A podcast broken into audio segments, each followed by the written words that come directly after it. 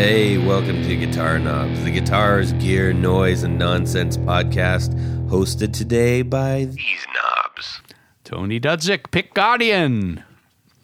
Billy Spitfire, Billy Spitfire Unlimited. Yeah. It's like you're coming up for air there. Holy mackerel. Hey, everybody, it's me, Todd Novak. Welcome to the Guitar Knobs podcast. We're thrilled to death that you are listening to our show. Uh, we are in our seventh year of production, everybody. Wow, Yeah. seven years of glory. Seven years. Lucky seven. Here we go. I'm knocking on wood to not screw that up. Yeah. Billy, what do we do on the show? We talk about Time for redemption. g- boutique builders yes. of fine gear. That's right. And Tony, what else? Well, you know, we like to find the story behind the story from the movers and shakers in this fine world of musicality. That's right. And we've got a great one that we met at NAMM this year who, that we just referenced. We actually talked about this person. Oh, yeah, We're gonna last still speak in third Absolutely. person until he reveals himself. Uh, and so we had a nice little chat about that. But person, reveal yourself. Well, I mean, you know, tell us who you are. Sorry. Hey, Barry from Grez Guitars here. Awesome. Well, uh, we had a lovely time talking with you when we were uh, at NAMM and discovering, you know, the funnest thing is when you walk in and you're like, whoa, what's this? And that's exactly what happened to both Billy and I, and no doubt uh, thousands of other people that uh, graced your booth. So, we're going to have a great discussion about these guitars. In the meantime, where can people find the guitars that you make? Uh, let's see. Uh, Grez Guitars, G R E Z, guitars.com. Obviously, the website and uh, Instagram, Facebook, tiny bit of TikTok, and uh, Oh, yeah, some dealers spattered around the country as well. You fantastic. can find on the website. Fantastic.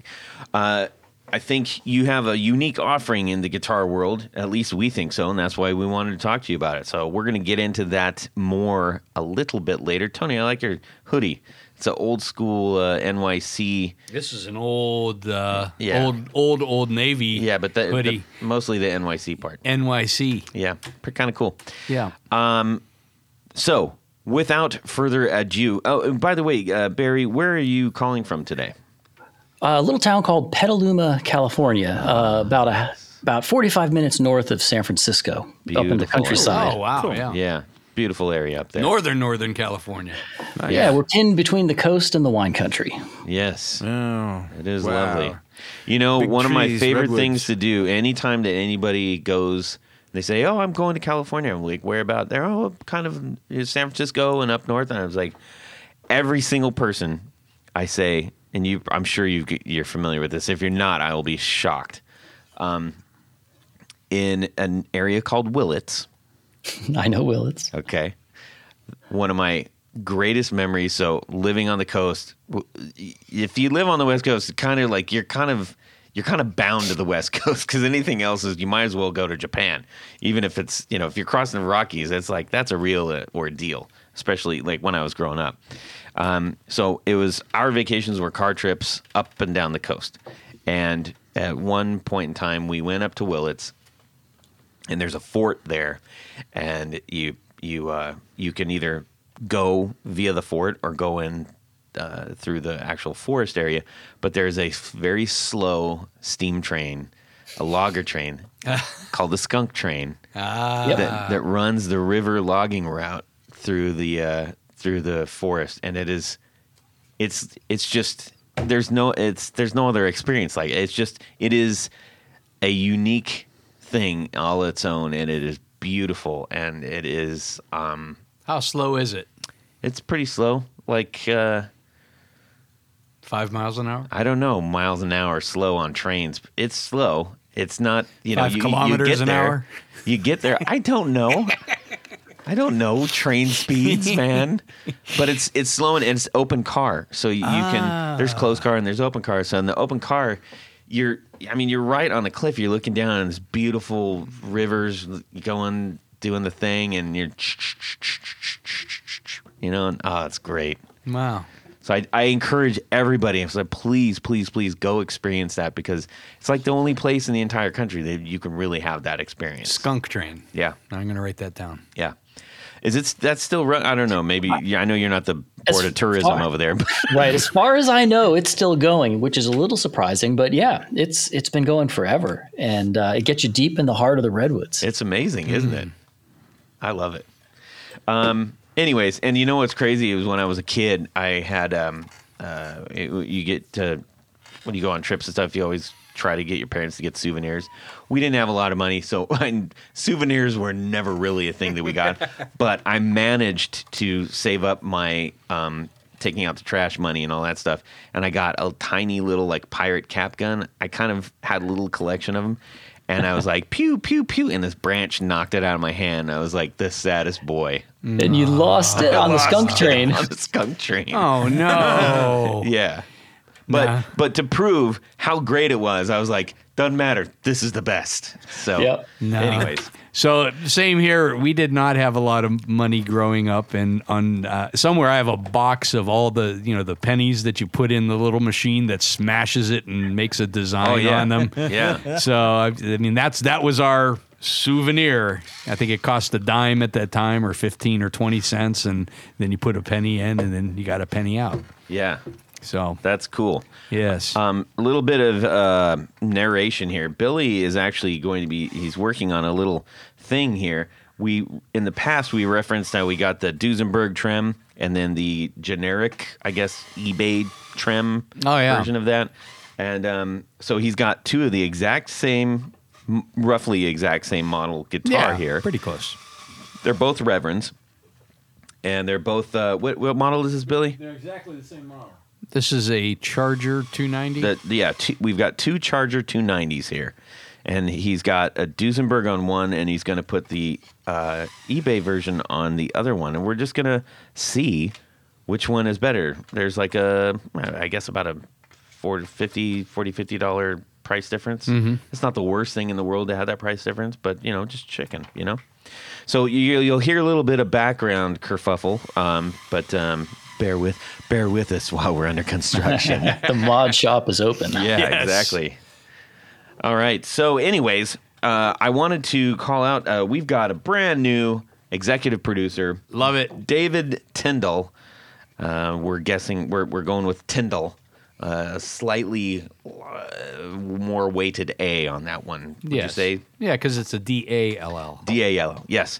Anyways, as with everybody that signs up, we ask him a couple questions. And uh, ten, David, I'll, I'll call him by his actual first name. He's a grown man. Um, he said, uh, "Oh, I play a lefty American Pro Strat two, Ah. or a Pro Strat," uh, and he with a smiley face because he knows Right up your alley, I'm not, Todd. I'm not a Strat guy, um, but lefty. Oh yeah, got to. That's that's one more out there. Yeah. It's not too many. Um, he uh, Stomp XL through a Bugera V22. He said the laughs and team cohesiveness uh, is what basically got him hooked. Yeah. And um, he says uh, he uh, I'm a retired army that door dashes for capital G A S money. and at first I was like, dude, that's kind of sad. He's like, you know, for gas money. Oh wait, Gayer acquisitions. Yeah. Yes, indeed. So he's got the fever. He's got the fever. Uh, anyways, he's um, let's see. Uh, uh, he was searching for the apps and and uh, felt it was time to return the favor. You guys have brought many hours of joy, laughter, and interviews to into my laugh into my life life probably maybe i haven't thought about making up a would you rather uh, maybe i will think about it whilst and at the same time yes. on my countless hours driving. So thank you, David, for joining Yeah. our group. We're really excited. Welcome aboard. We'll get some awesome reward package out to you, okay? Mm. We need to find out what's going on in our music worlds this week. We're going to start out with the lovely, the wondrous, the bespectacled, Yes. and besmirched Tanya Bolonsky sitting across from me. And then we're going to check in with Barry. Yeah, that sounds like a fair plan. Will we talk to, to Billy too? We will. And then you'll After you'll Barry. have something to I'll talk have about. something too. Okay, good. I just didn't want to do it all by myself. yeah, right. Okay, go ahead. So uh, this week, um, I'm gonna. This is gonna be a gripe week because I am just disgusted with the price of paint. I look Like house paint? no, well. I'm talking about the paint I paint? use at the shop. I use automotive. I use automotive lacquer, uh, and that's mainly for guards that I cut out of clear and I shoot. Well, there's some similar s things in there that I shoot on the backside, uh, kind of like old Gretsch guards or Rickenbacker guards and that sort of thing. When I first started doing this, I could get a, and I, I I do it in small batches, so it's just not worth you know doing a you know setting up a spray gun and, and doing it that way. So i use rattle cans and that generally works pretty well for me. And when i first started doing this i could probably get a can of, of auto touch up for five or six bucks. And then within the last couple years it was like 10 bucks a can. Still you know not not uh, not great but not painful. Um, I just went to buy some uh, at an auto parts store, and it's now fifteen dollars a can. So I found some through uh, uh, one of the automotive uh, performance stores, and they had a you know a decent price. I think it was like nine or ten bucks. I said, "Well, that's better than 15. So I ordered a dozen cans. Well, they said, "Oh, it's back ordered, and uh, we're expecting it sometime around April 1st. I said, okay, I can wait that long. So, um, na- April Fools. yeah, exactly. Thank you, Billy.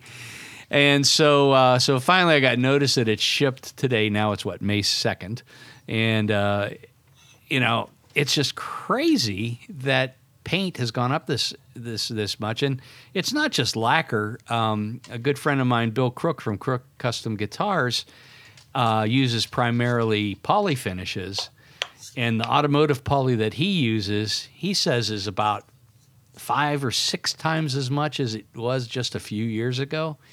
So it's it's just becoming, and I'm sure Barry, you you know the the finishes that you do, um, I'm sure you're you find that paint is is not the not the bargain that it once was. so that's my gripe for this week. I mean, uh, it's you know people wonder why things cost what they do, and it's all these little bits and pieces. And in this case, you know, it's a ten or a fifteen dollar can of spray paint that you know adds to the cost of the product. Is it a specific color that's a problem? Well, mostly the it's a gold was what I used. You know, it's like a sunburst gold metallic. Um, I mean, I can get some other good substitutes for a little less money, like black lacquer, white lacquer, silver lacquer. But the gold is the tricky one, and I, you know I use a very specific one to match up with vintage guards. Mm-hmm. So, Indeed. so there you go. That's Yeah. That's my music world this week. Well, and for Barry's edification, uh, can you explain what you do, Tony, and maybe even first timers? Well, you know, Todd, I had actually already talked about that, where I shoot the backside of clear. Yeah. well, yeah, but I mean that's specific to Oh. the thing you were talking about. Oh, what I do for a living? Yes. I make custom pick guards. There you go. Great. so I do a lot of Gretchen Guild and, and Rickenbacker replacements, in addition to other things. And Gassed out archtop ones. oh boy, yeah, the archtop oh. ones. Those are those are. a- I've got yeah, I've got some in the works right now. Yeah. But yeah. And awesome uh, guitarist from Valentino's. Oh pick yes, from yes, what I understand. Yeah, I, I, I, you know, I'm going to have the, you know, in my uh, in my memoriam, I'll No, say uh, in the Wall of Fame. pick, pick guard provider to to Todd from the My- Valentinos. You got to hang my picture in your bathroom. Oh, I can do that. I write in the urinal. Yeah. Right. Anyways, uh, Barry, let's hear from you. What's going on in your music world this week? Maybe that doesn't have to do exactly with building guitars. Well, I actually kind of had just a fun experience. Uh, went to see a band two nights ago, and and uh, some guy comes up to me and recognizes me in the club, and is super happy to see me. And it turns out he's a uh, maybe a beginning pedal builder. Oh, cool. So he runs out to his car and he gives me one of his pedals to try out. Nice. So I got Fantastic. like a, right. I mean, how cool is that? I go to a club to see a band and come home with a with a cool Germanium boost pedal. Nice. made by a guy that lives like the town next town up. Who, who was it? Wait, I have to get the name. Hang on. Wait, wait, wait. Okay. It's called Freestone, and he's on Instagram. We'll have to and check him uh, out. yeah, and uh, I'm digging the pedal. It's really cool. And you know, how often does that happen, right? Hey, Yeah. I think I know who you are. Check out my cool pedal. That's really that's that's kind of a neat So- thing. It was really nice. Yeah. I love that Freestone. All right, gonna have to check it. That's, that's right. It's Freestone. Freestone, like the peaches. Yep. What? Yep. Freestone peaches. What's a Freestone peach? The, the pit comes right out. What? You making this up? I I've am never not heard of a Freestone this. peach in my life. Oh my god! And and you have family in, in Georgia. Well, they didn't. We're not from there. I mean, Well. and Georgia peaches aren't even good. Peaches aren't even from Georgia. That's the, just the marketing thing. Anyways, it's true. It's Look true. it up. Freestone peach. It's- Freestone peach. 100 percent true. You can you can cut the peach right on the on the on the on the crack yeah, and cut it open and twist it, and the pit comes right out. yeah. That's amazing. Uh, you have me. Uh, I'm. I'm all lathered up about these peaches. And then you you take the pits out, and then you grill them, yeah. put them on your grill, Oh, okay. Yeah. and then serve them up with ice cream. The pits. No, the peaches. oh Why my earth are you god! Barbecuing a pit No, you barbecue the peach. in the pit. Not the pit goes in the trash. No, a barbecue pit. you could use a barbecue pit or a grill. Your choice. yeah, but. Who's on first? Anyways, um, Billy is hard at work, and and and we're gonna ch- we're all gonna ch- go and check out Freestone. Make sure we do that. Aside from all this nonsensory you just heard, uh, Billy.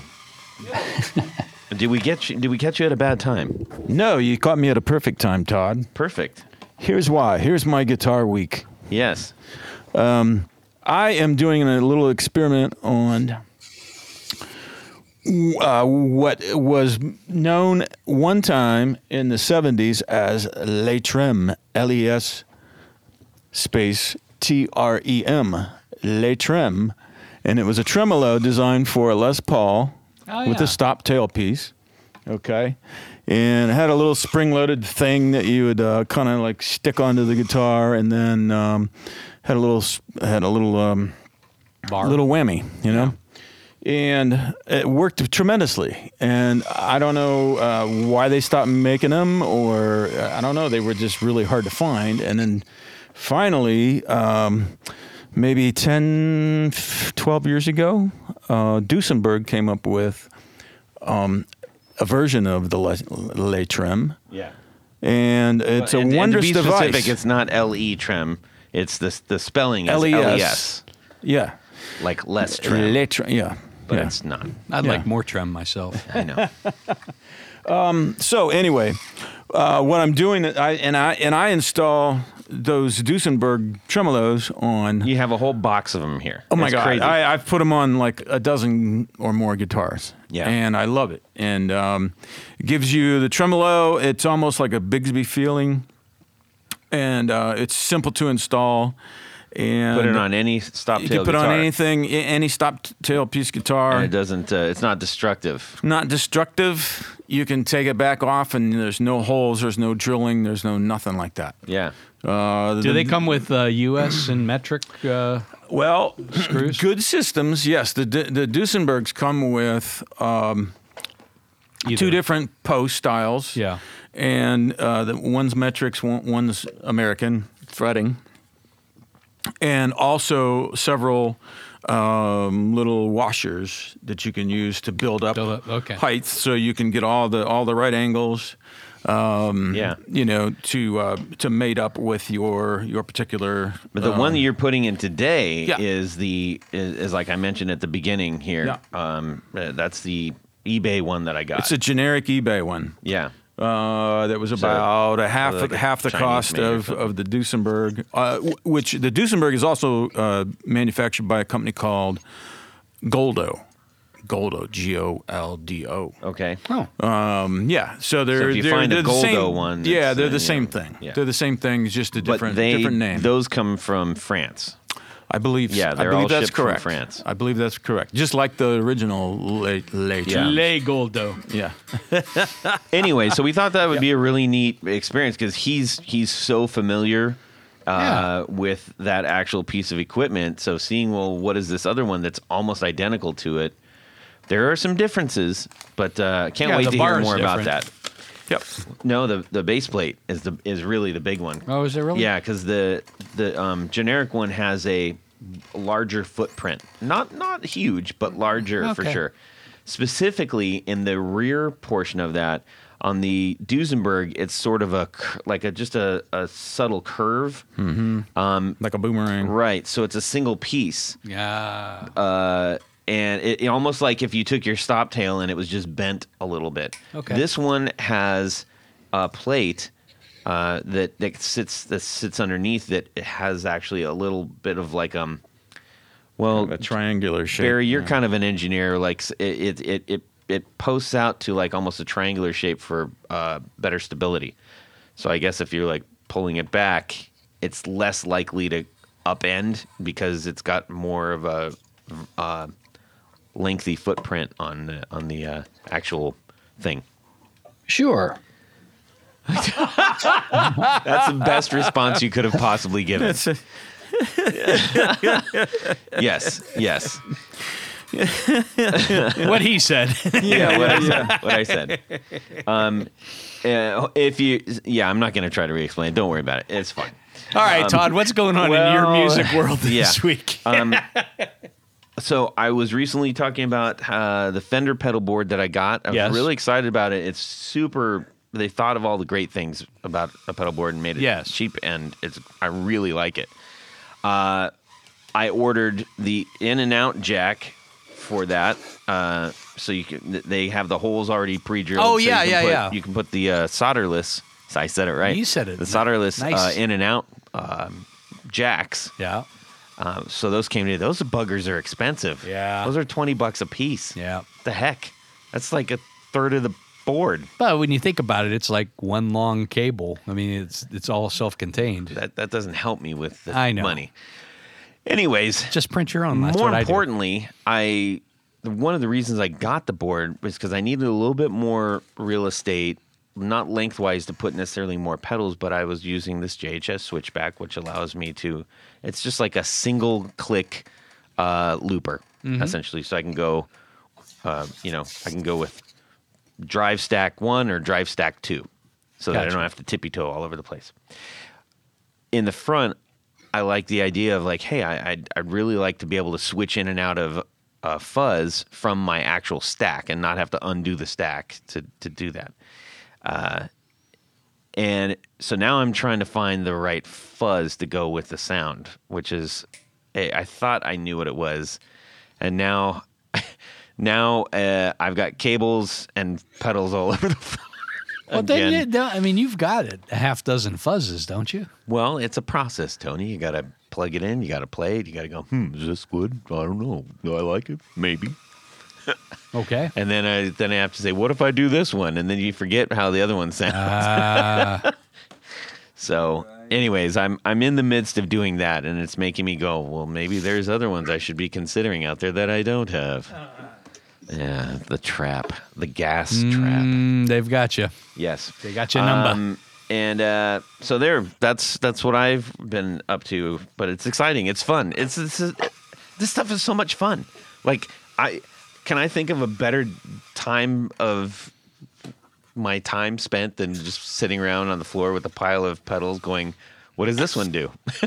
I think I could Yeah, probably find so? some better things to do. I don't know. But Yeah, yeah, hey, uh, that's you, Todd. Yes, that is me. Um, Barry, are you? Do you like futz around with uh, all you know, the gear like that? Do you get deep, deep into it?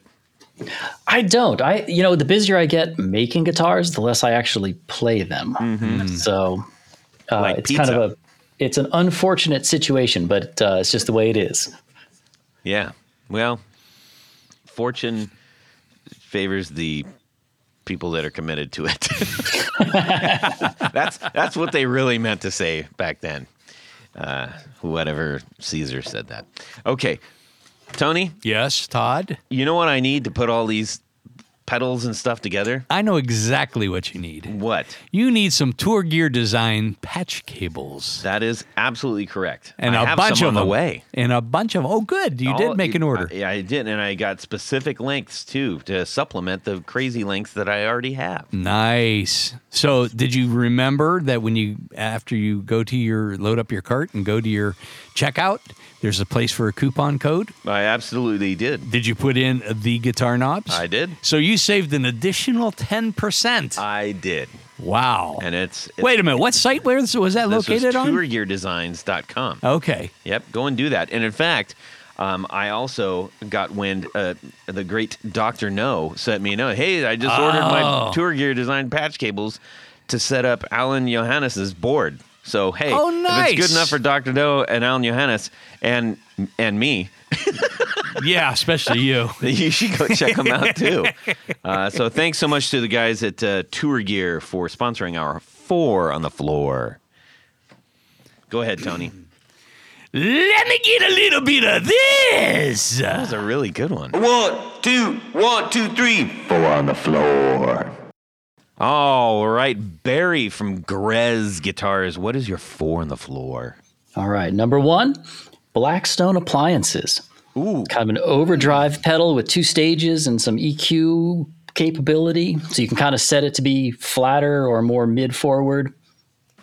You That's- can kind of set one, one side to be like always on and just a little, and one side to be, you know, really going for it.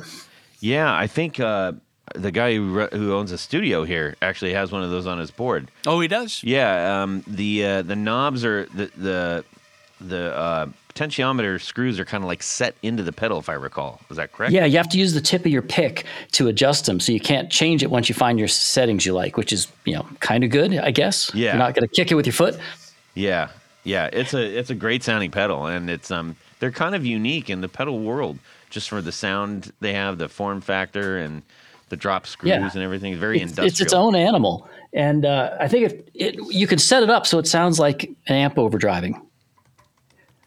Uh, so it, you, you, know, it's it's not so much an effect as it is just sounds like your amp crank, but you don't have to crank your amp. Yeah, yeah, yeah.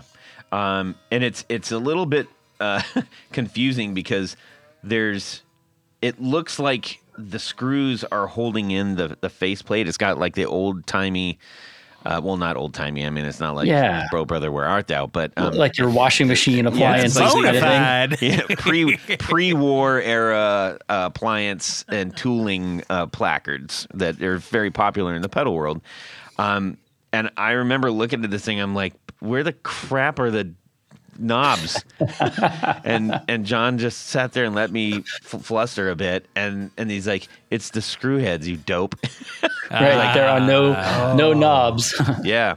It's a little weird too because it's one of the few pedals out there that the the actual potentiometers on are on the ends of the of a horizontal pedal. So uh, it, it's not like in the middle where if you got a vertical pedal and you put the the the foot switch sort of at the base of it, Oh, yeah. It's just kind of mid. it's a horizontal yeah, it's pedal midway. Yeah. yeah. and they're on the left side and the right side, which is kind of unique, and it's got top mounted jacks. Yeah, the whole thing's a little peculiar, but It is. I dig it. Yeah, it is. It's a it's a unique thing, um, and those are those are holding their their prices. That's a a moderately uh, price. That's a moderate investment. Some not not a deep, not not so bad, not so bad. No. I've had it a long time, and I remember when I bought it, it kind of felt a little pricey but doable. But that was a long time ago. It I've had still this thing is. a long time. It still yeah. is. Yeah. yeah, they're those are uh, running around like two fifty right now. Okay. Yeah. Uh, what's next? Next is the Xotic Effects SP compressor, the one with the little switch so that you can have uh, low, medium, or high compression, and a blend so that you can still have some of the clean, uncompressed signal blended with the compressed signal. Yeah. We. Um, It's a mini pedal. yeah, we we are fans of the, uh, um, The EP. Boost. Yeah. Yep. and um, and I've I've been tempted to to check out the SP, and they're- they have one other one that's a I sing- didn't know about. I honestly didn't know about the uh, the the blend. That's really cool. I love a blend knob. Yeah, I, I actually use it on its lowest compression and like 50-50 blend, and it's it's just wonderful. Yeah. Uh, I mean, I, if you want something super compressy, it'll do it, but that's it's not really what I need. So Yeah. Well, you're not doing 80s movie themes. So, I mean,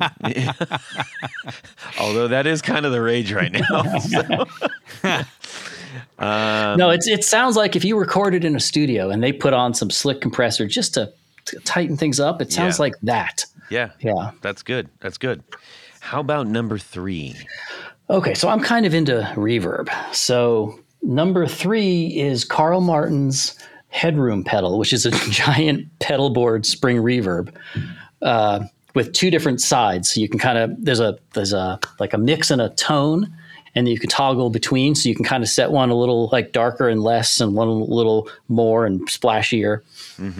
And it's a real spring reverb, and it sounds really really good because I don't actually love the super clangy Fender reverb.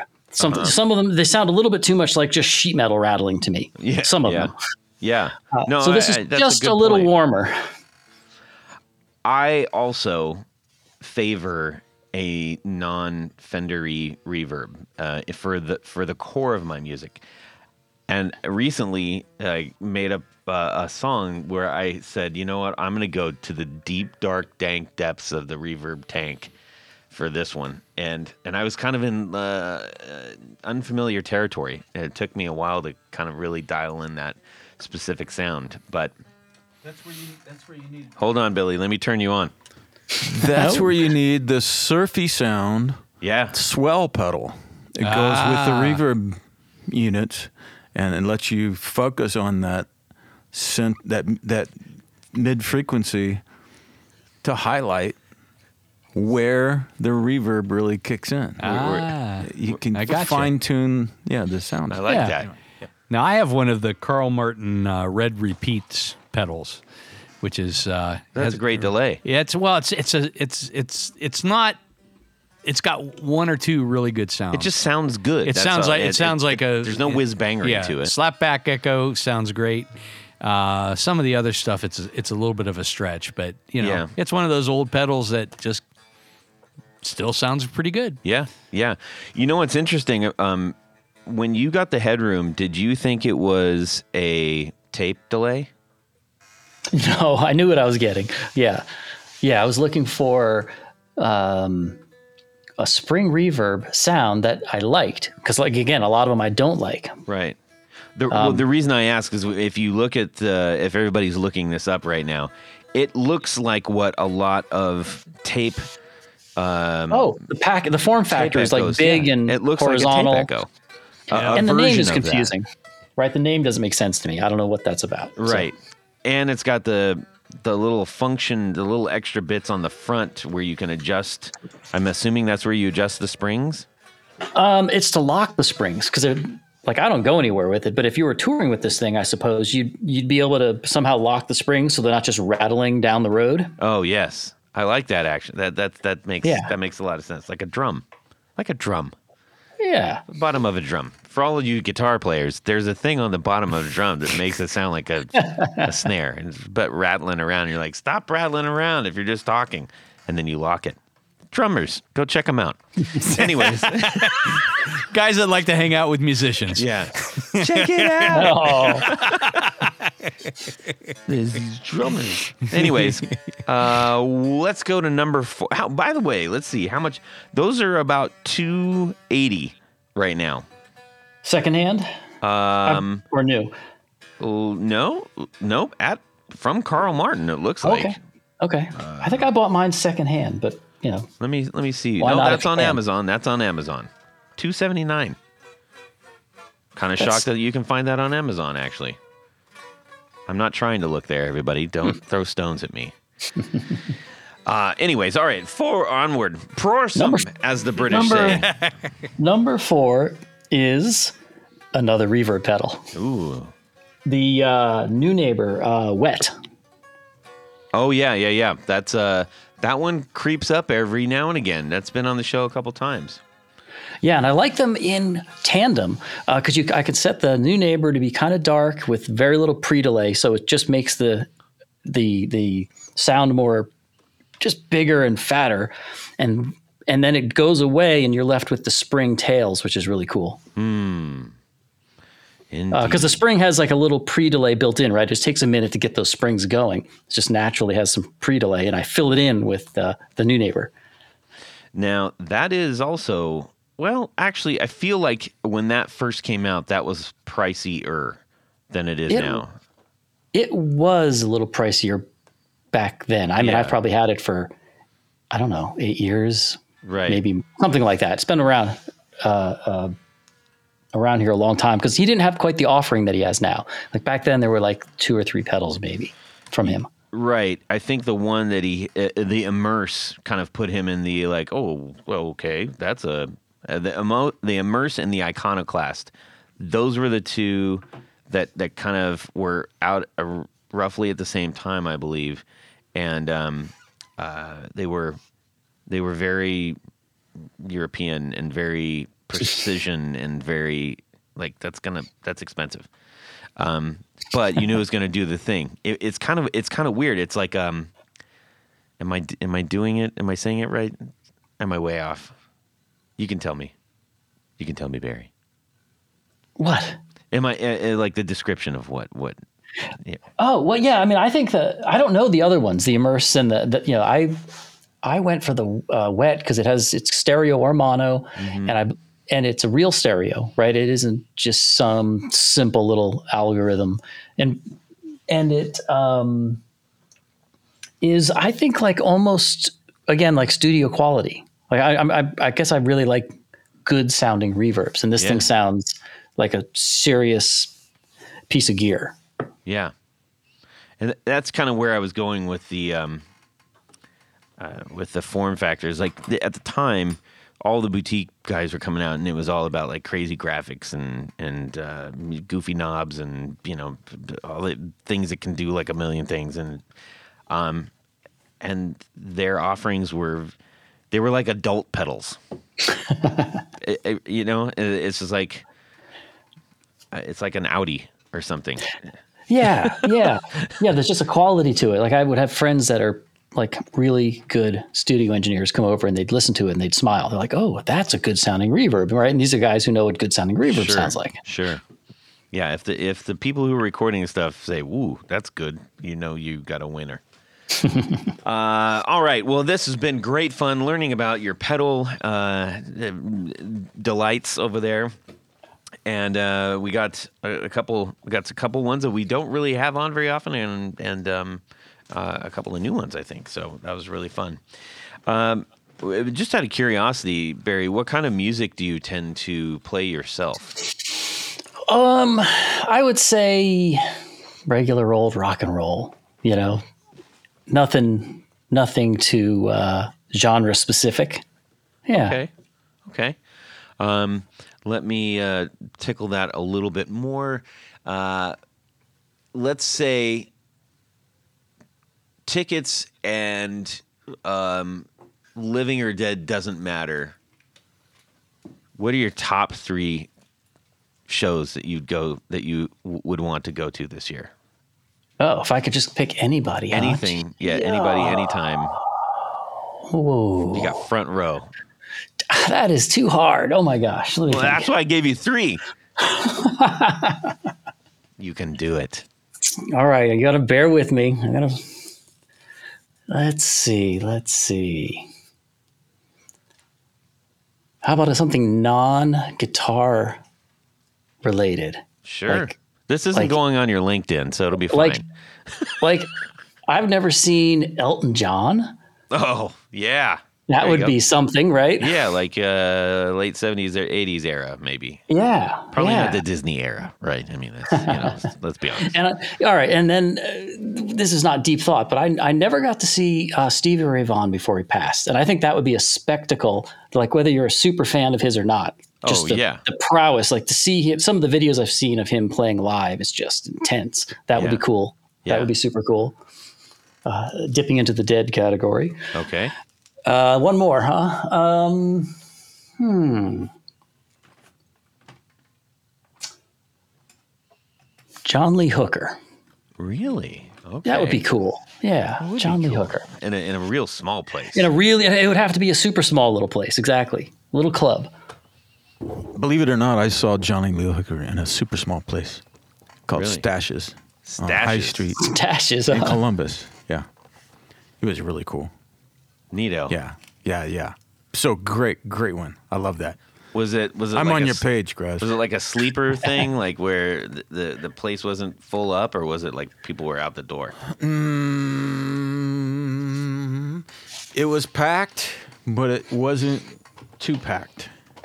Yeah, it was really cool. It was right, it was after the Blues Brothers movie, so it would have been like maybe a 85, 86, something like that. Yeah, you know, so people knew who he was by that time.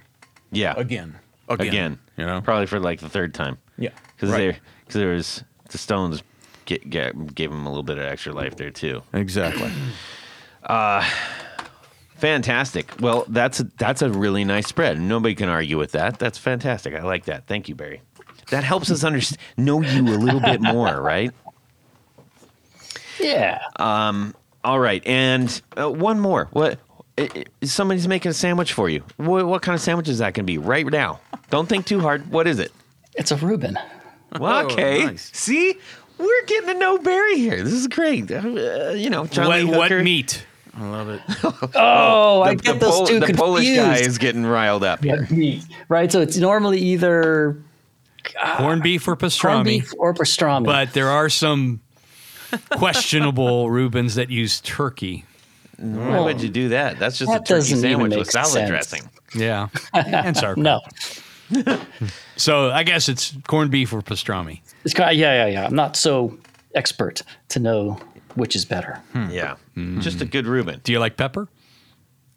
Pepper, like salt and pepper. Yeah. like a like a pepper cured one. Yeah. Well, Sure, absolutely. Because Yeah. pastrami has a big coat of pepper on it. Yeah, I think anything with peppercorns on the outside is probably good with me. All right. yeah. Ooh, all You got a pastrami uh, Reuben heading your way. Rye, rye, or Well, you got to have rye. Well, of course it's rye. I mean, you would think that, but people mess around with these things. now, seedless or seeded?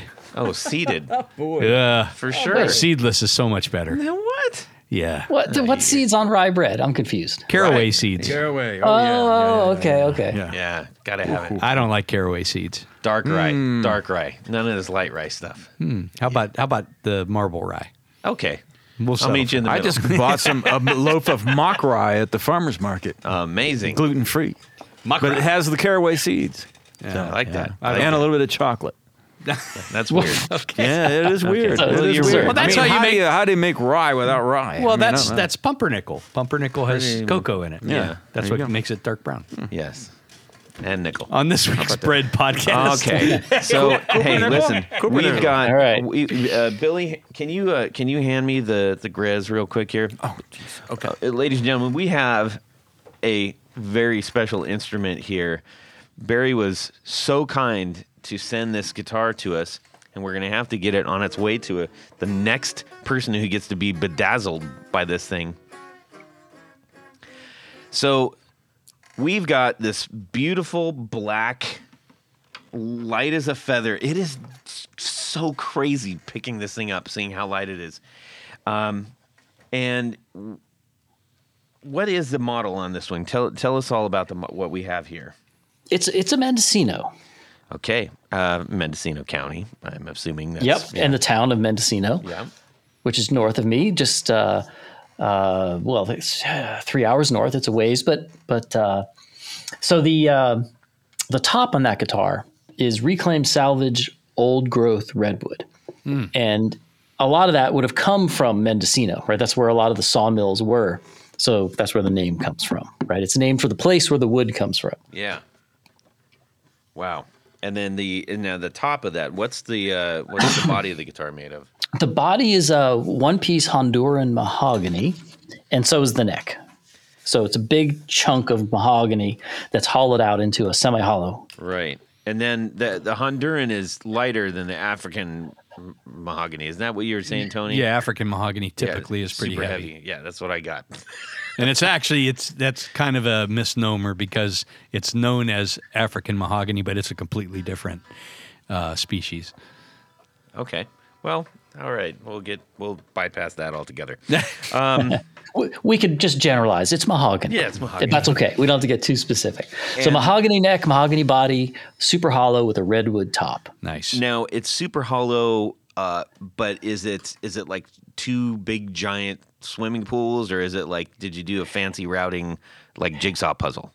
No, it's it's um, kind of like two big swimming pools, I, I guess you could say.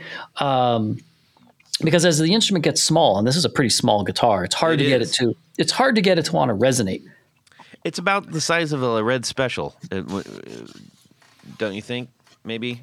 Yeah, I mean it's it's I mean Just- it's just, it's in you know, like roundabout, so we can kind of wrap our heads around the people that yeah, I can't mean see it Les right now. Paul-ish. It might be shorter, but the same lower bout. But you know, it's in that neighborhood, right? It's not a giant instrument. It's yeah thing. like a Gretsch jet. Little- little I mean Gretsch it's jet. yeah yeah. I think it Yeah. looks like a. I think it's a lot like the the old Silvertone 1420 Stratotone. Oh, the fourteen twenty. Ah. Yeah, yeah. Yeah, some of the old Silvertones. I mean, if we want to talk about the like the influence of its Yeah, let's do that. Yeah, right. There's Silvertones. There's um, the the the uh, not the you you were, you were saying Hagstrom uh, earlier, but it's not Jeepster? Hagstrom. The club, A Hoffner. Hofner. Thank you. The Oh, Hofner there you Club go. Oh, yeah, yeah. yeah. Has a can see that. similar kind of vibe to it. Totally. Um, and then there was a a, a Danelectro model uh, that had a.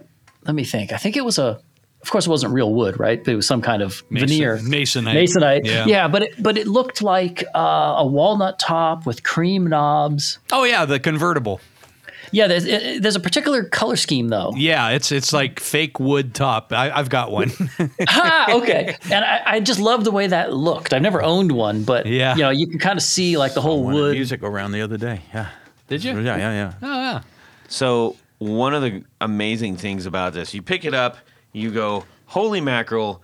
This might be the lightest guitar that's uh, lightest, well, one of the lightest guitars you'll ever pick up."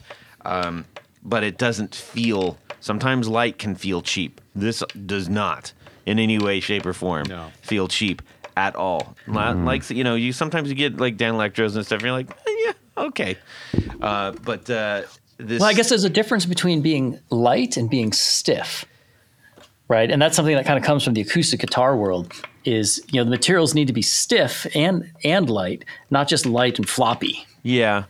Well, there's yeah, and there's there's a lot of like uh, Japanese guitars and stuff that are like pretty lightweight, and you're like, this just just doesn't feel like it's gonna like it was uh, got the right stuff to it. But this, Well, Contrary Not to only that. is it light, it balances so incredibly well. yeah, the I mean, neck there's y- y- there's not a neck dive on it, which is I, kind of remarkable. Like how help us understand that. Well, that's a little bit of a pet peeve of mine, right? Because I feel like as a designer, as a product designer, whether you're designing a, a guitar or whatever, if you design a guitar that has neck dive, well, then you weren't done designing it. Why did you stop and go to market? You weren't done. If it's neck diving, it's your design's wrong still. So keep working on it. Hollow out the neck. Yeah. Do something, right? I don't know. I whatever love it you is. already. Yeah, No, well, this and is that, awesome. that's what he told us at NAMM, and that's when Billy and I just did the look that we just did. We did the same one when we were sitting there talking to you, and we're like, okay, he's going to be great to talk to because he he gets it. He didn't just Yeah, go yeah, like, I yeah. don't know, made a cool guitar. Yeah. So Well, and you've like- got those Wilkinson uh, tuners that are like old, like the old timey Gibsons have. That's right. So you know, it's it's nice when things all come together, right? So those tuners have a real cool vintage look and vibe to them. They work well. They're reasonably priced, and they're lightweight, right? You can't go hang some giant heavy tuner off the end of there. No, can't do it. You don't want to do Nope, that. you don't want to do that. And uh, and then the body is you know hollowed out, but you know think about where you're hollowing it and where you leave where do you leave material, um, and then the tailpiece, right? You got that big stainless steel Grez tailpiece on there, Yeah, right? That's that's cool from an aesthetic. Hopefully, I think it is. Uh, it's uh, great for branding, right? The name's just out there every time you see the guitar, yep. and it's ballast, Oh. Right? It's 12 gauge oh, oh, stainless I thought steel. you said, yes, I thought you were saying it's balanced, like it was Oh. shaped. Well, it uh, causes with a taper balance because it something. is ballast. yes, ballast. Yes, yes, yes. Okay, got it, got it, got it. Right. Yeah, it, Right? That's, Like it doesn't have to be different 12 than most gauge. It could be. ta- m- m- yeah, that's different than most tail pieces like Yeah. that. Yeah.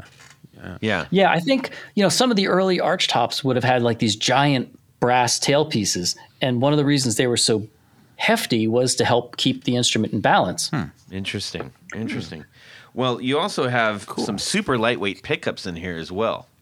Yes, those are. I mean, compared to humbuckers, those gold foils are probably I don't know if they're half the weight of a humbucker, but they they might be. Yeah. Yeah. They're, Oh, the one we have, uh, you uh, this one. Oh, has that's the right. That TV one has Jones. uh, the TV Jones um, DeArmonds, or he calls them T-Armonds. T-Armonds, yeah. But they're also super lightweight pickups. yeah. yeah. Yeah, yeah, yeah. See, yeah. Uh, See, Tony, I knew what I was saying. Yeah. And I love those DeArmonds like that. so picture this Surface mount. piano gloss black, beautiful guitar with a single white binding on the top. Yeah. And these two uh, black, um, I guess, what do you call them? Black face, the, Yeah. the black face pickups. And then you, it, without even plugging it in, you're just like, That's a in the- G. in Yeah. the tuning. yeah, yeah. You know, G for And it's a nice subtle F Ah. hole too. It's a nice subtle F hole. Yeah. You know, it's- and Well, just the one. It- yeah, it's very nice. Yeah, I think I, I am a little picky about F holes, so I, I, I'm glad you appreciate that. I am think a- too. I think a lot of F holes are clunky and funky looking. Yeah. Yeah. Or diamonds. Yeah. Right. They're not F holes. Tony, I'm going to hand this over to you really quick. No. Uh, So as I don't, I don't want to anything that befall, befall that. Oh. Yeah, Billy. Billy takes really good care of his instruments. So, um, anyhow, okay. So let's learn a little bit. We've talked about this this amazing guitar in front of us, um, and you know there were so many people. I'm I'm surprised we even got to talk to you at NAMM, honestly, because when we went over there, your booth was slamming. It was rocking and rolling. And really I was. really appreciate that you took the time to actually just say, "Yeah, let me tell you about this a little bit." And um, you know, we weren't um, uh, merchants who are going to be going like, "Oh, we need a hundred of these in the store next week." You know, it's just like we're just a couple of schmoes going like, "This is really cool. What is it?" Yeah, that's what it's all about, though, right? Yeah, tell Spread us about the your word. ex- experience at NAMM. What did you think? Was that your first run there? No, um, normally I do Summer NAMM. I think that's a Yeah, and you know, historically, I feel like that has been a better investment. It's a little for a small company.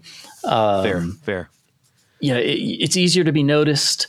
Um, It's costs more fun after the show too. By the way, I Yeah, think. there's a Like, lot more going on. Stuff is way more fun. Yep. So I've I've had normally I would do a Summer NAMM booth, which of course I haven't done for a few years now. Yeah. and those are always super successful. Um, and then Winter NAMM, I would normally sponsor some concerts and clinics with some friends down there, and we'd put on a little show offsite, and uh, you know, and film it and have you know use that for kind of cool content throughout the year. Um, so I'd always go to Winter NAMM, but I, I normally don't do a booth there.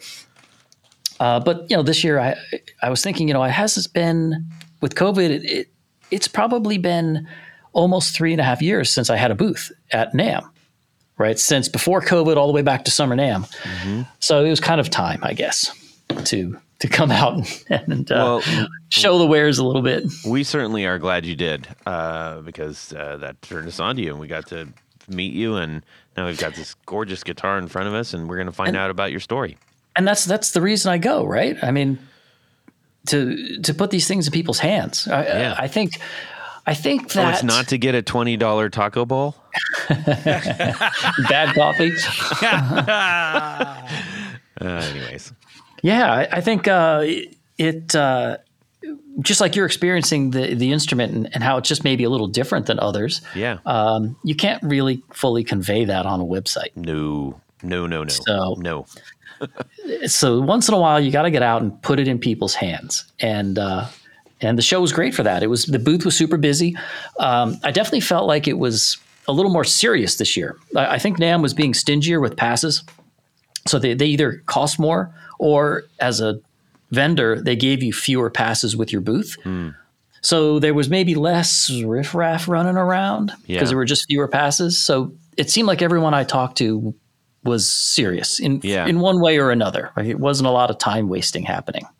I think that what you just brought up is a valid point. Sometimes we're like, why does it cost so much? You know, but uh, you just pointed out something that can also make that experience uh, kind of annoying if you if you're like if you do have just a bunch of of people who are there for just like you know something to do. Um, that Yeah. can you know th- that that crowds everybody else out. So uh, I didn't mind the cost Yeah. of the ticket. So And hey, I met met you guys. Here I am. Show was worth it right there, huh? bada bing. um, so let me understand where you. How did you fall into the guitar making business? Where go for it.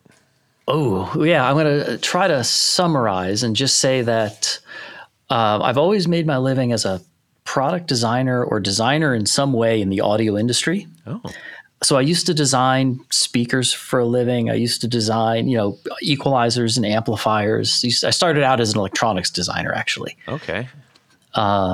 and transitioned into, into being a speaker designer. Um, and then later just became an acoustical consultant. I stopped doing products and was just you know working on rooms, uh, spaces, concert halls, uh, basketball arenas, whatever. And and I've always, of course, been a guitar player and a hobbyist woodworker. Right, I've had a table saw, and a sander, and a few random woodworking tools in the garage. And one day I just thought, you know, I know about product design and I know about acoustics and sound and I know about guitars mm-hmm. and I know about woodworking. That's kind of like all the stuff you need to maybe make a guitar. Mm-hmm. So I made one and it came out all right. So I made some more. What was the first model you made? It was an acoustic guitar, an OM style uh, steel string flat top acoustic. I actually started out making acoustic guitars and then backed out of that a little bit. Yeah, that, Um, that that you went right for it, didn't you?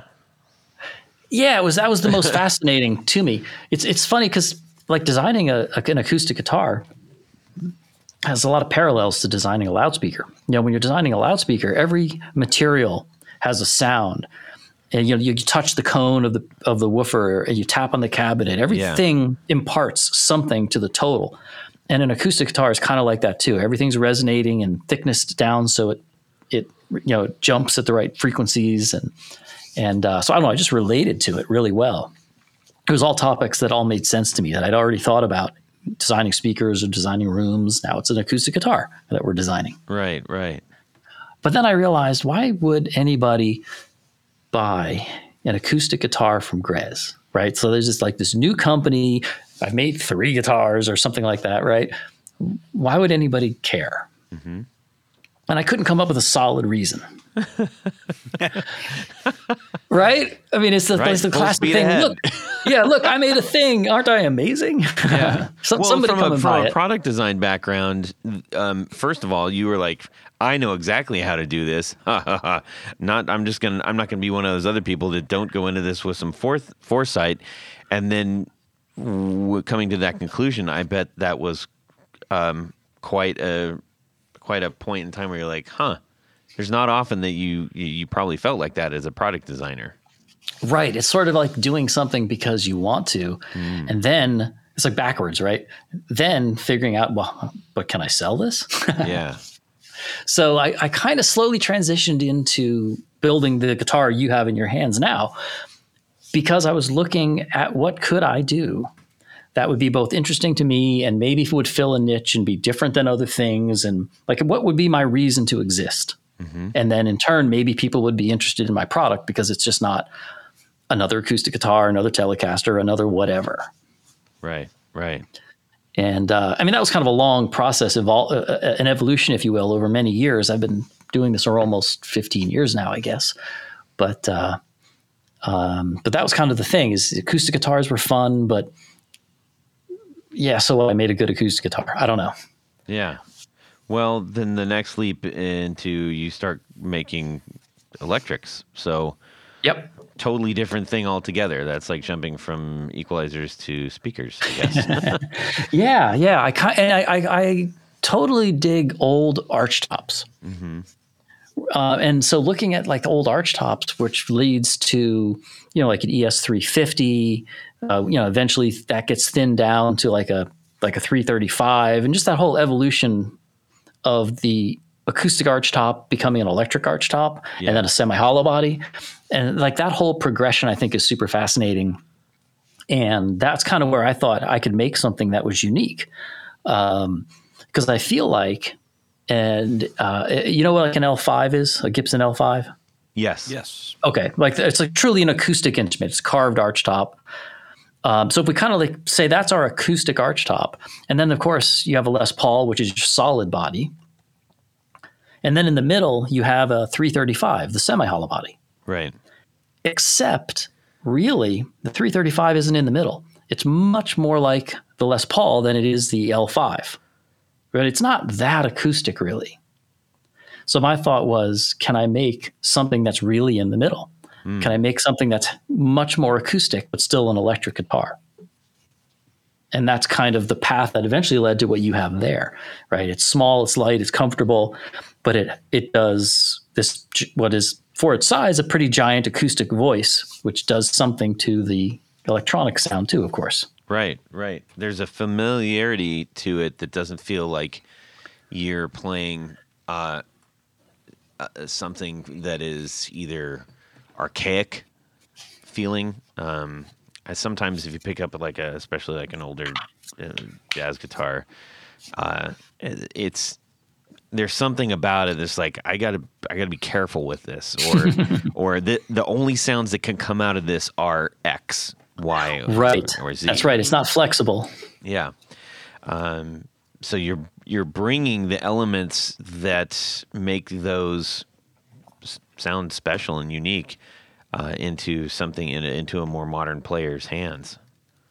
Yeah, I think it's a it's a unique combination of things, of sounds and materials, and you know some people dig it and some don't, and that's cool. Um, you know, luckily enough, people seem to dig it that I get to keep doing it. Yeah. I, I believe you had a um, baritone at the show, Yep. right? Yeah. Yeah, the baritone does pretty well for me actually, because every company has a baritone. It's like the token baritone in the line. These are you know five hundred dollar, eight hundred dollar instruments. You know they're okay. Um, they scratch the itch if you just want a baritone and you're going to use it once in a while. But if you want a really good baritone, the number of choices slims down pretty quick.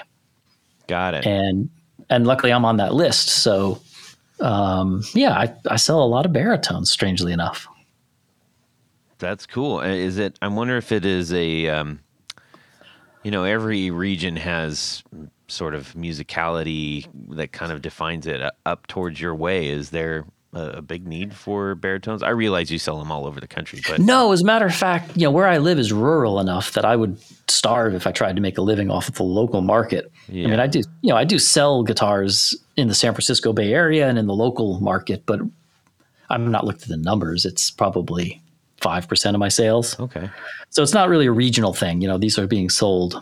You know, there's the, the interwebs. People are buying them Sure, all over sure. the country Yeah. and all over the world. Yeah. Um, where are you getting some of your? There, you know, we said something that feels familiar. There are familiarities about your stylings. Um, talk us talk to us about some of the things that uh, gave you influences.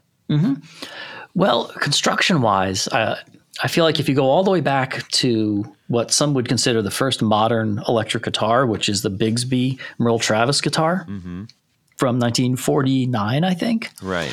Now, that's really a semi hollow body guitar. Um, and if you look at how it's constructed, and then you look at later guitars from like Kay um, and, other, and those sort of lesser brands, maybe, they're actually constructed similarly. They just weren't constructed well or with high quality materials, but the, the idea behind their construction was similar. Um, so, like, I've got an old Harmony Stratotone here in the office um, that is, in some ways, like a Mendocino. It's hollow, it's got a a spruce top instead of redwood, but you know, same kind of idea. It has gold foils on it. It sounds absolutely incredible, and you can't play it. It's just it, you know the neck is useless. Uh, some of the frets are so high you actually go up a fret and the note doesn't change, right? so, so it needs like a Oh, whole, yeah. yes, it- start from scratch on those. it's a start from scratch exactly. So, but the sound is stellar. Yeah. So, talking about pickups a little bit, I, I know a lot of your models do have um, have gold foils. Uh, I mean, what what would be what's your dream pickup to use on on on, on one of your guitars?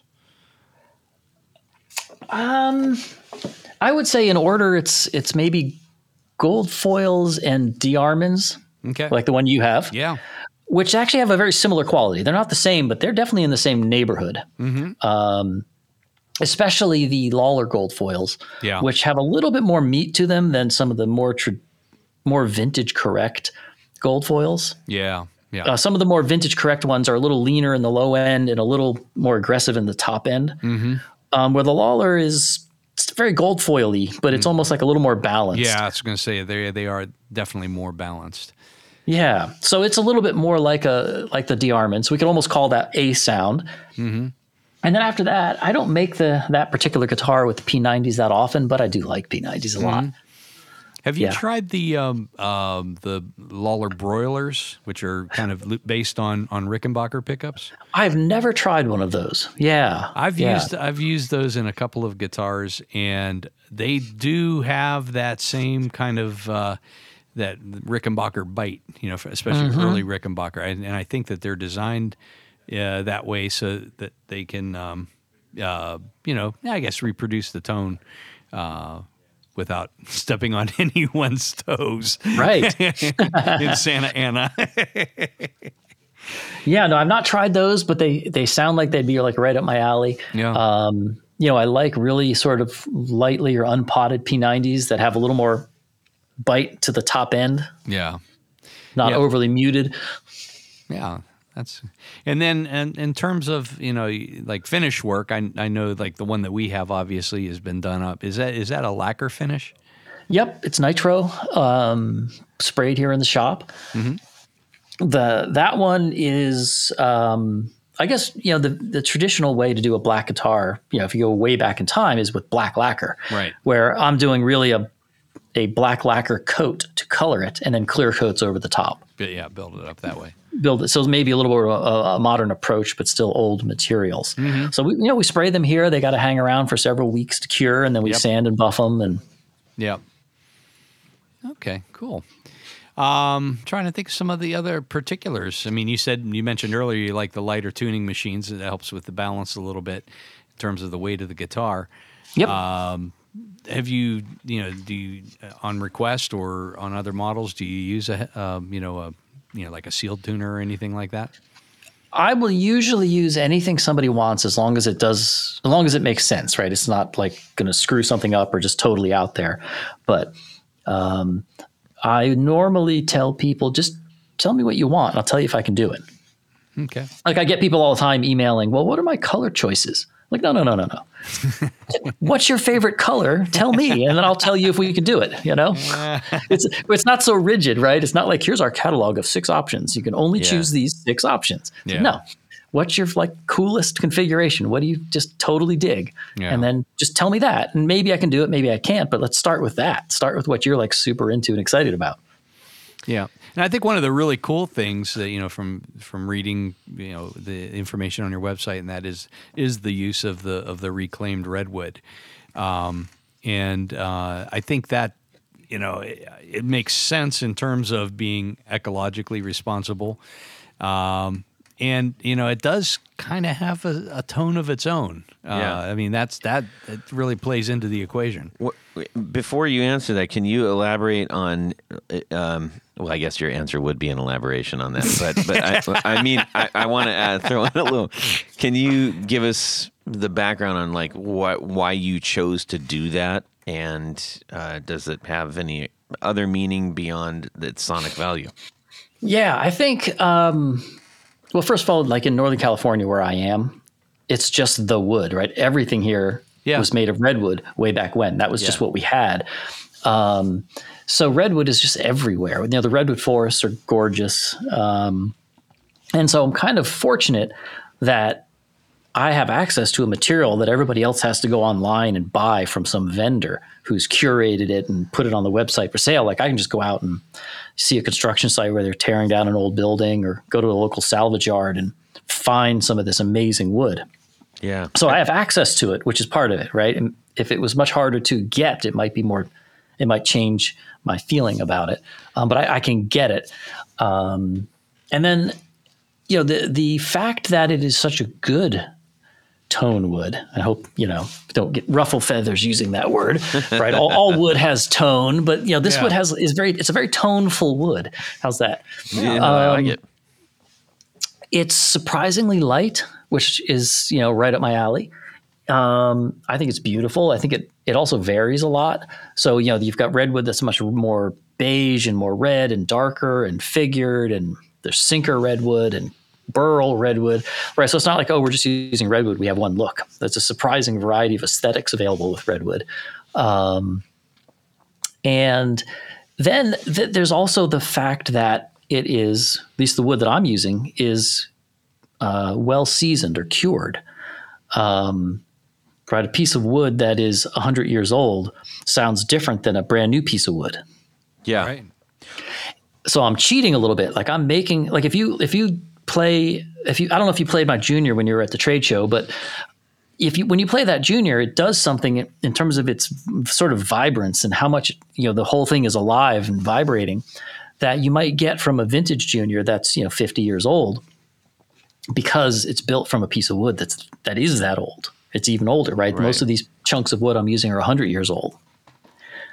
Um, so yeah, it, it imparts something. A hundred years out of the out of the That's right. growth stage. That's right. Most it, and, it, sometimes it's even more, but Yeah. but yeah, you could you know the tagline is kind of like it was it was a tree for a thousand years, a bridge for a hundred, and now it's a guitar. That's your tagline. Yeah, and that's, a kind of the deal, tagline. right? Well, that, and that's what I mean. It's like it's 100 it's years true. old. Uh, y- it- yeah, once it became not a tree, but before that, It was a thousand years old. really old growth wood, which is we've talked about this on the show. Is like how much uh, is the sound, I guess, being impacted by new growth trees and you know all that stuff. Certainly, Right. the construction industry has suffered terribly. Well, well, yeah. So, and it's not like old wood is amazing and new wood sucks.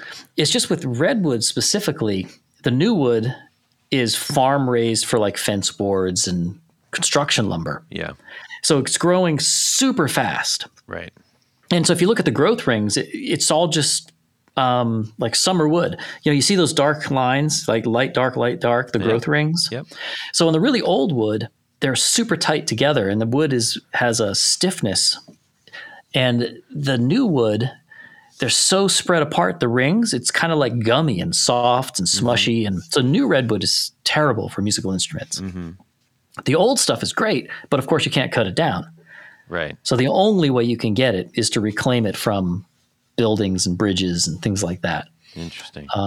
But when you start talking about something more like mahogany or maple, like these aren't so different between the older wood and the newer wood.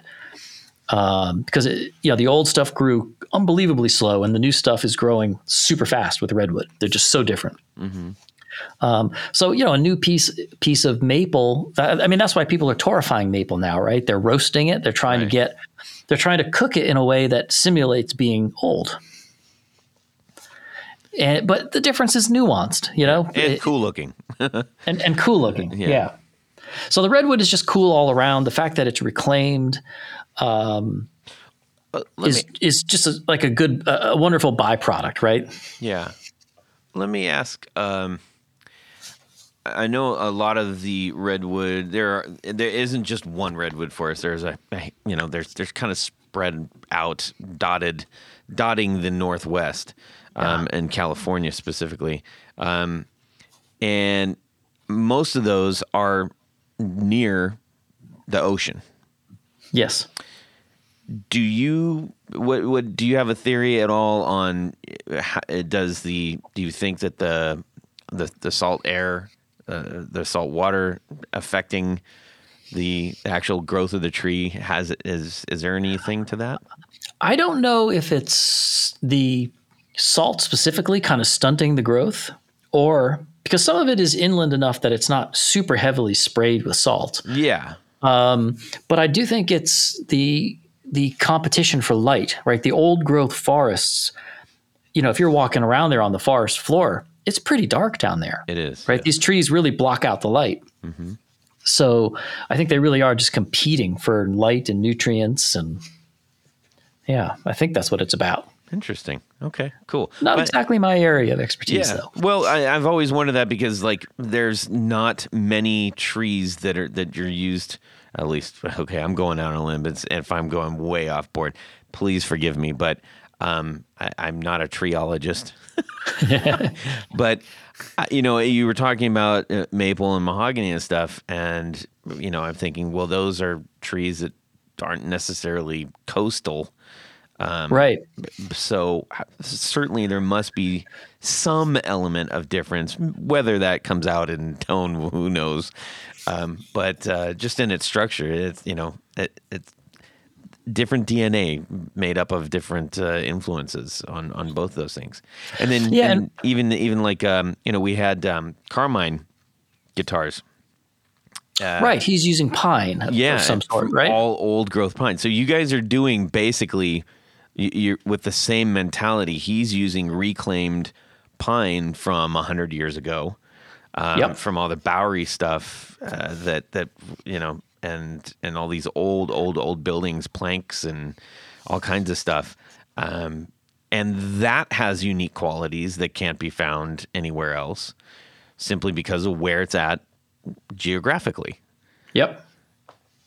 It's interesting. Yeah, yeah, I know. I totally dig what they're doing over there, and uh, it's um, it's the same kind of vibe. Yeah, I mean, this wood is um, Uh, redwood isn't anymore. But when I first, I was going to say this wood is scrap wood to some people, but now people, at least in Northern California, all get that redwood is cool and valuable. But when I first started using redwood, they were still taking buildings down. And some of that redwood was just going into the chipper. They were turning it into mulch to put into people's yards. Wow. And now, of course, Heathens. yeah, Philistines. yeah. And now it's like you go on like Craigslist and you got some guys got, oh, I've got a little sliver of old growth redwood. It's like gold. Yeah. You know, they're always everyone you know thinks they've got something super special. They kind of do, but Yeah. That's cool. Well, I appreciate the deep dive into that. I think it is a, uh, a fascinating thing. We've never run into redwood, uh, you know, uh, based guitar. So uh, I think it, it certainly is part of the story for sure um, for your guitars. Um, and i the other guitars that are not semi hollow, um, are those also using yeah. So the the junior, which is a of course a solid body, is also redwood, and it's it's a one piece body. So that's in some ways even harder to find to find pieces of redwood that are big enough to cut one piece bodies out of. right? Um, and uh, what I've been using a lot of lately is uh, uh, bridge timbers. So the, the boards that would have held up the roadway, um, I've got some that are like six inches wide by 16 inches tall, like giant chunks of wood, and they would have been you know lined up, and the road went on top of that. yeah. And uh, so those I can cut you know one piece bodies out of. Man. Wow. And so not only is it super old wood and it has that really lively resonant quality because it's just so well seasoned, but there's no glue joints, That's cool. Yeah. right? Super so cool. yeah, that helps. you have the uh, at least if you go and you you're googling Grez guitars, you have the the Folsom on here. Is this something that you're still making? Yeah, yeah. So the Folsom is really just a different body shape, but it's the same idea. You know, I I like probably most people love Telecasters, but I don't want to make a Telecaster, right? The- Right. The, world doesn't need me to do that. So that's kind of as close as I get to making a Telly, right? Well, maybe Tele a, maybe a rosewood or a redwood uh, telly would be. Re- redwood telly. I I think I did one time make a redwood telly for a guy. Right when you're first starting out and somebody wants to buy a guitar from you, you're kind of like, I'll make anything, sure. Yeah. you know. Where now if somebody asked me to make a telly, I'd say, you know, sorry, I don't. Uh, Yeah. you know? Yeah. so I think I did once make a redwood telly, but Well, and this one is uh, you mentioned Bigsby earlier. This has certainly got a little bit of a oh, of it's a super nod to Bigsby. super Bigsby inspired. Yeah. So the the shape of it is maybe not exactly, but it's pretty darn close to the shape of the original Bigsby and the pickguard. Kind of has some swirls to it that kind of mimic the uh, armrest bevels that that Bigsby put on his instruments. And Right. So it's yeah, it's kind of Bigsby-ish with a little telly thrown in, and um, that's kind of its reason for existing, I guess, is Yeah. to, for me to have something with a telly vibe that's not a telly. Well, and this one is uh, especially interesting, or at least especially because I'm I'm looking at three of them together. You've got one with the the the short, uh, the sort sort of standard telly bridge on it, Oh, the chopped telly bridge. Yep. a chop with the three with three brass, and then you have the uh, larger aluminum trapeze style. Aluminium. al- aluminium uh, this trapeze style, kind of like on the guitar that we have here. And Yep. then you've got one uh, with the Bigsby on it, uh, with on a solid body with Telecaster. That one's a real mixed up kind of. Yeah, Guitar, and I, a lot that, going that on. one that one might be my favorite actually, the one with the Bigsby on it. Just Yeah. to, you know, to play it. Um, It looks yeah. cool, super cool. yeah, so those sell. I mean, that's not my big seller. It seems like I'm most at this point just become most known for the Mendocino. Yeah, So, and it's derivatives, right? So there's the bass version and the baritone and the this and the that, but they're all, you know, so the Mendocinos are probably what sell the most, but Folsoms, Folsom sell and they're cool. yeah.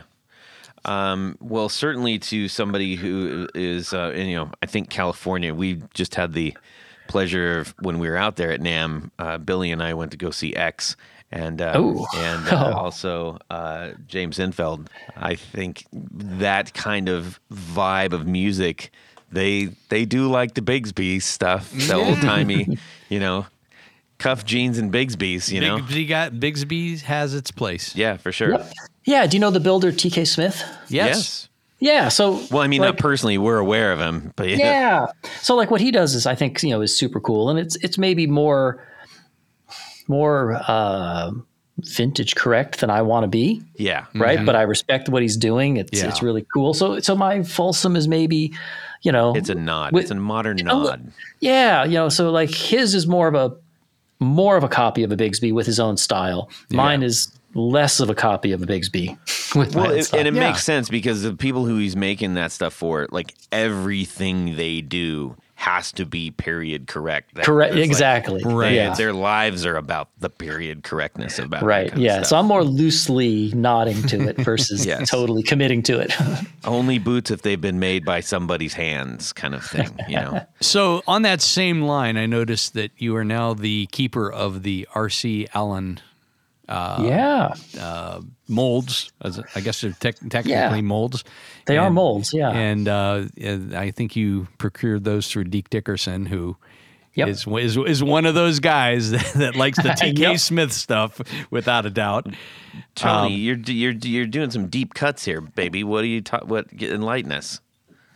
So R.C. Allen was a uh, 1940s, 1950s uh, guitar pioneer in California who worked alongside with Paul Bigsby and uh, uh, Semie Moseley. I mean, everybody. I mean, in the in the California guitar world, he was he was you know um, among the top, and uh, he uh, in reading you know some of the info on Barry's site, I saw that he is now the the keeper of of the R.C. Allen molds. So, can you give us a little more uh, more detail on those? Yeah, so so RC built all he was a guitar builder for so long. He built all kinds of things over the course of his career. He built banjos and acoustic guitars and just tons of things. Uh, but what I have are his molds for making arch tops. So I actually am able to hand laminate um, arched plates. Um, so like you know like a like a 335 or a Gibson ES5, right? That's actually a, you might call it a plywood guitar. Yeah, but plywood's kind of a, a coarse term. Um, you know, you're taking veneers and putting them in a form with some glue and creating uh, creating arch tops. And um, so I do build on a custom basis arch tops for folks, and um, it's you know most of the people who want them kind of dig the fact that you know there you can get a custom made arch top uh, by somebody like me for almost factory archtop prices. I mean, not to say that I'm selling these cheap, but you know, some of the custom shop prices are getting pretty stiff these days. Um, and uh, and these have a kind of a unique sound. And to the people who knew who R.C. Allen was, it's cool to be able to get something made from his tooling. Um, and so, you know, the, the, instruments themselves, there's various sizes 15 inch, 16, 17, even 18 inch arch tops that I have molds for. Um, and these are kind of in the neighborhood of like a like a Gretsch 6120 or a Gibson um, 175. I mean, none of them are exactly those instruments, but that's the kind of thing that mm-hmm. I can make from yeah. these molds. Um, and uh, I probably build, I probably build four or five of those a year on a custom basis. Wow, that's um, that's impressive. I was going to say yeah. one or two a year would probably be a pretty major undertaking. Yeah, it's I, you know I probably I probably don't build any more than like six custom guitars a year. Like I mean fully custom, like a steel string flat top acoustic or a nylon string acoustic or an arch top guitar. Um, so super custom stuff, and then the rest of it is more of the standard stuff, like highly customized but standard, right? right. Like, like I can make a Mendocino in eight weeks, and we can change the color, and we can do the binding, and we can make the neck fatter or skinnier, whatever you want. You know, eight weeks, pretty much reliably. But these custom things like the arch tops are like a year and a half waiting list. Wow. Because um, I, although I have help in the shop, um, I don't have help on those. Right? They're kind of too custom. So those are just made by me. That's really cool. And with the with the vintage uh, lineage, it, that just makes the instrument even that much cooler. Yeah. It's made of unobtainium ish stuff. well, Barry, this has been a, a, ton of fun learning about your awesome guitars and um, the craft and the care that you put into them, uh, which is so clearly evident the minute you, you put your hands on one. Well, I appreciate that very much. You bet. Um, we are going to transition now into the the uh, beloved uh, much section beloved of our show. Uh, Unless you're trying to come up with one. yeah. Hey, and everybody's like, "What are they always moaning about coming up with a would you rather?" You know, we've now this is the 316th. Well, maybe not 316th, but uh, pretty dang close to that. Hmm. Uh, would you rather? So help us out. Yeah, send us some please. in because we don't want to get tired and dusty. You know, we want to we want to keep it fresh. Yeah, and we got a couple people helping us out all the time, but you know, we need they yes. we need to give them a break too. Absolutely. So Todd, as you alluded to, we've come to the part of the show everyone's favorite part of the oh, show. Yes. Everyone writes in droves about how much they love this part of yes. the show. It's a little game we like think, to play. Think the Christmas story A plus. A plus. a plus. A plus. Plus. plus. so it's a little game we like to play called would you rather? Yes. I think you either go flat on purpose or you just that's your jam. Anyways, go ahead. Yeah, little pitchy dog. Yeah. Um so this week's would you rather this is an this is a combination would you rather history lesson. Uh, because uh, just recently, in fact, uh, yesterday, um, the uh, world's record for number of guitarists in one place uh, was set. Uh, it was led by Steve Vai and my personal favorite, Michael Angelo Batio, um, in Poland, of all places. And they had 7,968 guitar players playing uh, the Jimi Hendrix version of Hey Joe. Oh, I thought you were going to say putting in a light bulb. Uh, well, yeah. How many guitars does it take to change a light bulb? Yeah, seven thousand nine hundred and sixty-eight yeah, apparently. Yeah. Um, so that was kind of a cool thing. Um, and you know, maybe next year there'll be seven thousand nine hundred and sixty-nine. Yeah. So let me give you a little history on Hey Joe, because everyone thinks it was a Hendrix song, right? I don't think it was. Well, I'm glad you don't, Todd, because you'd be dead wrong. Yeah, no, actually, I did hear some about this. Um, so, uh, brief, Joe was a real person. Well, I'm not. Even, it might very well be. It, no. it stems from um, in in 1962. The song was copyrighted by uh, an American song singer songwriter in England uh, called Billy Roberts. Um, in 1965 66, Tim Rose was playing his version of Hey Joe in, uh, in New York City. Yeah. And uh, even before Hendrix recorded it, uh, they did. There were the bands. He was doing it Rat Pack style, though, right? Yeah, probably. Hey, Joe, where you going with that? Well, gun no, in Hendrix hand? Hendrix version is slower than most of the other versions. Like there were the Safaris recorded it before Hendrix did. Uh, Love, the band, recorded it. The Byrds did a version of it before Hendrix recorded it. And um, so uh, apparently in around 65, 66, Jimmy was hanging out at uh, at Cafe Wha in uh, I've been Greenwich. there. Yeah, I've been there too, in Greenwich Village. And he heard Tim Rose do this song, and he started doing it. He was at that time in 1966. It was Jimmy James and the Blue Flames. Yeah. So, um, so here's your would you rather. A genie magically appears, ah, the old genie, and the genie has a time machine. the purple genie, yes, the big purple genie, big purple with genie. with the turban. with the fez. Yes. Yes. No fez. He doesn't wear this No. genie wears the turban, turban. Yeah, with the big ruby in the middle. Gotcha. So he appears and says, "You look like a decent guitar player." and I say, "Well, okay, yeah, maybe." Or you might be saying, "Yeah, of course I All am. right. Of course I am. Of course Don't am." insult me."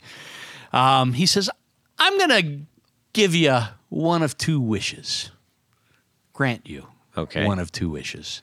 The first is I'm going to send you to Poland and you can play. And Steve Vai's going to call you up on stage. So you and Steve and Michael Angelo Batio, who has the two neck oh, guitars. Jeez, that thing. Yes, that's the one. He- You're going to play on stage with them, leading this s- almost nearly 8,000 guitar players Yes. playing Hey Joe. What's option C? or I can send you back to 1966. Uh huh. And you're going to be in Cafe Wha listening to Tim Rose play his version. But who's going to walk in and stand right next to you? Jimmy James, AKA Jimi Hendrix. So those are your two choices. You could be on stage with Shred Central, setting the new world record, or you could be back in 1966 and finding the same song, listening to the same song that Jimi Hendrix would later re-record. Okay, so you kind of have a Super Bowl moment, kind of. Super Bowl moment, yeah, yeah, by You're on three, you're setting the world record. yeah, In front of thousands, nay, millions. Mm, yeah. Well, okay, Whoever watched it. yes, I Yeah. watched it. Yeah. Or And in the company of of uh, truly a fantastic guitar player, Steve yes, Vai. and Michael Angelo Yeah. But mostly Steve Vai. Anyways, go ahead. or Yeah. you're in a rather intimate setting Yeah. at Cafe Wha Yeah. with a question mark. Yeah. and uh, you're you're you're standing there listening to this strange version of Hey Joe that you don't really recognize. Yes. Because it hadn't been made yet. But Jimmy James walks in. Yeah. So what's it going to be, boy? Okay. Well, we start with you, Tan- Tanya. So Oh. go ahead. Uh, I guess I have to put my other hat on. Hold Yes. on. I think. Oh man, see, I love going to Poland. That's what this is really about. When I when I when I was in in Warsaw, I need a- or not in Warsaw, in Krakow. We found we, we met these this, these college students and ended up going back to their dorm. And on the way there, there was a 24 hour He'll find his way back, Barry. It's cool. 24 hour pierogi house. 24 hours and and you could get a Maybe not. you can get a dozen pierogi for I think the equivalent was like 3 or 4 You only bucks. need one pierogi because uh, everyone tastes Oh. exactly the same. Oh no no no It's, no no no uh, no! Au pierogies. contraire, Pierre. Uh, so that was that. I mean, it's uh, it's Pierogies and Michael Batio. really? That's what you. That's what you're giving me. no. I think I'm going to go back in time and back in the 66. Yes. And just to be able to rub shoulders with Jimmy James, I think would be extremely cool. So, as much as I love going to Poland and setting world records, I I think But mostly going to Poland, yeah, apparently. Okay. All right. That's what I'm All right, I going got with. you loud and clear. All right, Barry. Yeah, without hesitation, going back in time. Poland sounds awesome, but not with 7,000 guitar players. nearly 8,000. Nearly 8,000. I mean, maybe on stage. All right. No. He just went to NAMM. Why on earth would he want? I, I don't need, I don't need it's- 7,000 more. yeah, yeah. Yeah. So, yeah. Uh, Tony, this is a you just want everybody on your island this time finally. Uh, yeah, that's not even a remotely a, a would I rather kind of thing. It's uh that's Yeah, but you yeah. can be making history. Uh, I'm but I wouldn't be making history. Steve Vai is making history. Well, but you're standing right next to Steve. Yeah, but I'm just getting whipped in the face by his coattail things that are flying around, and I don't, you know, being poked in the head with Batio's crazy guitar. I have nope. That's a that's a n- big hard negative for me. Oh, yeah, man. I'll just sit in Cafe Wha Yeah. and snap and That's cool, Be cool, man. baby. Hey, Joe, where you going with that gun in your hand? uh, anyways, all right. So that was a moderately entertaining one. Thank you, Tony. I just wanted to add a little color. It wasn't the best "Would you rather" of all time, but, no, but I mean, but it got us through it. It got us you- to the next but- one. But you saw the imagery. I did. I was there with you. you could imagine it. Yes, looking for somewhere different to eat. So, um, Barry, we need to say thanks to a handful of people, and we then we'll get you uh, uh, on your way. How about that? I'll sit tight. Perfect. That's right, Todd. Because at this point of the show, Yes. there's a special group of people we love to thank. These are our executive producers. Now, what's an executive producer? Well, an executive producer makes this show possible. How do you become one? Go over to pick, pickguardian.com. No, mm-hmm. later you can go there. But first, go to patreon.com forward slash the guitar knobs. Check out a couple different levels in which you can participate. Become a sponsor, a patron of this very podcast. Each level comes with some very nice thank you gifts, but as an executive producer, there's one more thing. Jared, what is that? You get to have your name written on the thing. Nicely done, Todd. I don't think Jared would be upset with you for doing that. Oh no, he wouldn't. So that's what I'm going to do right now. Read these fine, fine sponsors, patrons of the podcast. That's right. Moon Guitars, Vader and Pedals, John Halverson, Rick Calhoun, Trevor Gunberg, Elad Mizrahi, Mike D, Richard Kendall, Mark Garton, Matt Hart, James White, Justin Jones, Anthony Gemalero, Bill Gola Guitars, John Esterly, Anthony Lathrop, Stefan Lamb, Michael Senchuk, Ken Sayers, Doug Christ, Darren Gregory, Tom Brazen, Rusty Sneeden, Ralph Gottschalk, Don Kloss, Gregory Randall, Brett Hogarth, Eric Hemmer, Stuart George, Michael Furman, James Bell, James Romer, Cameron Pampas, and new this week, a new executive producer, David Tyndall. Indeed. Welcome Yes. aboard. You are in very good company, my friend. yes, that is hundred percent true. Ah, but, but Todd, Todd, Yes. Todd, Todd. There's another Okay. group of executive producers. We like to call them our grand poobahs. These fine folks get a fez to wear upon their hell, their hell, uh, their heads whilst listening to the podcast, Mm, and at the same same time.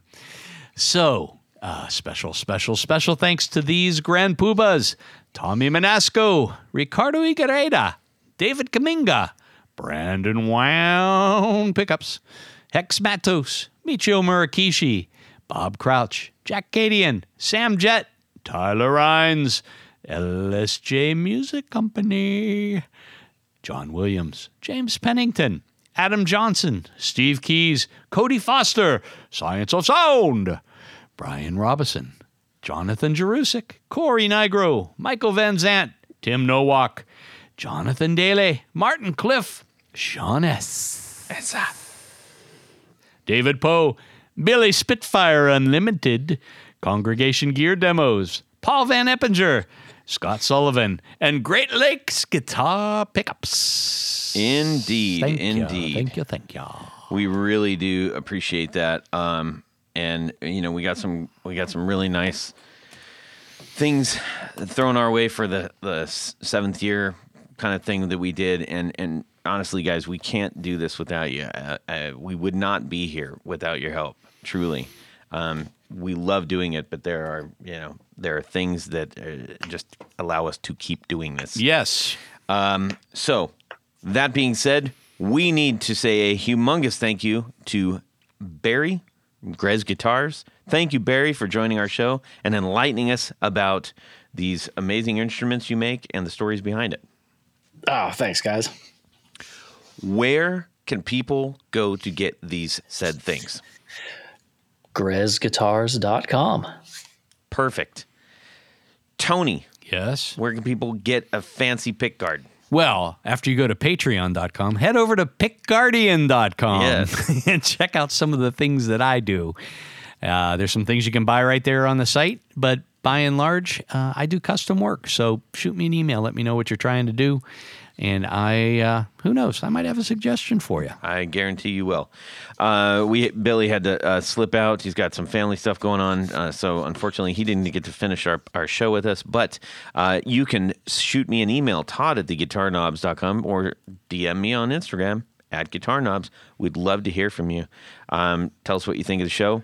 Share your would you rather, so you don't have to listen to Polish. Uh, trips. You wait and till the next time. Yeah. We're going to have a pierogi guitar.